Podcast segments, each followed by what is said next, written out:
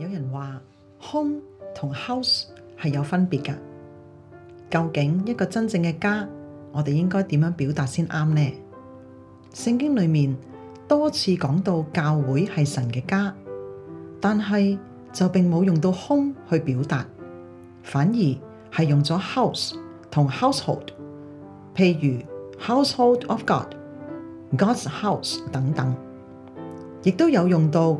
The assembly of the living God 去表达永生神嘅教诲，究竟 house 系咪净系代表一座 building 呢？基督徒之间嘅关系又系唔系净系一座建筑物里边嘅人呢？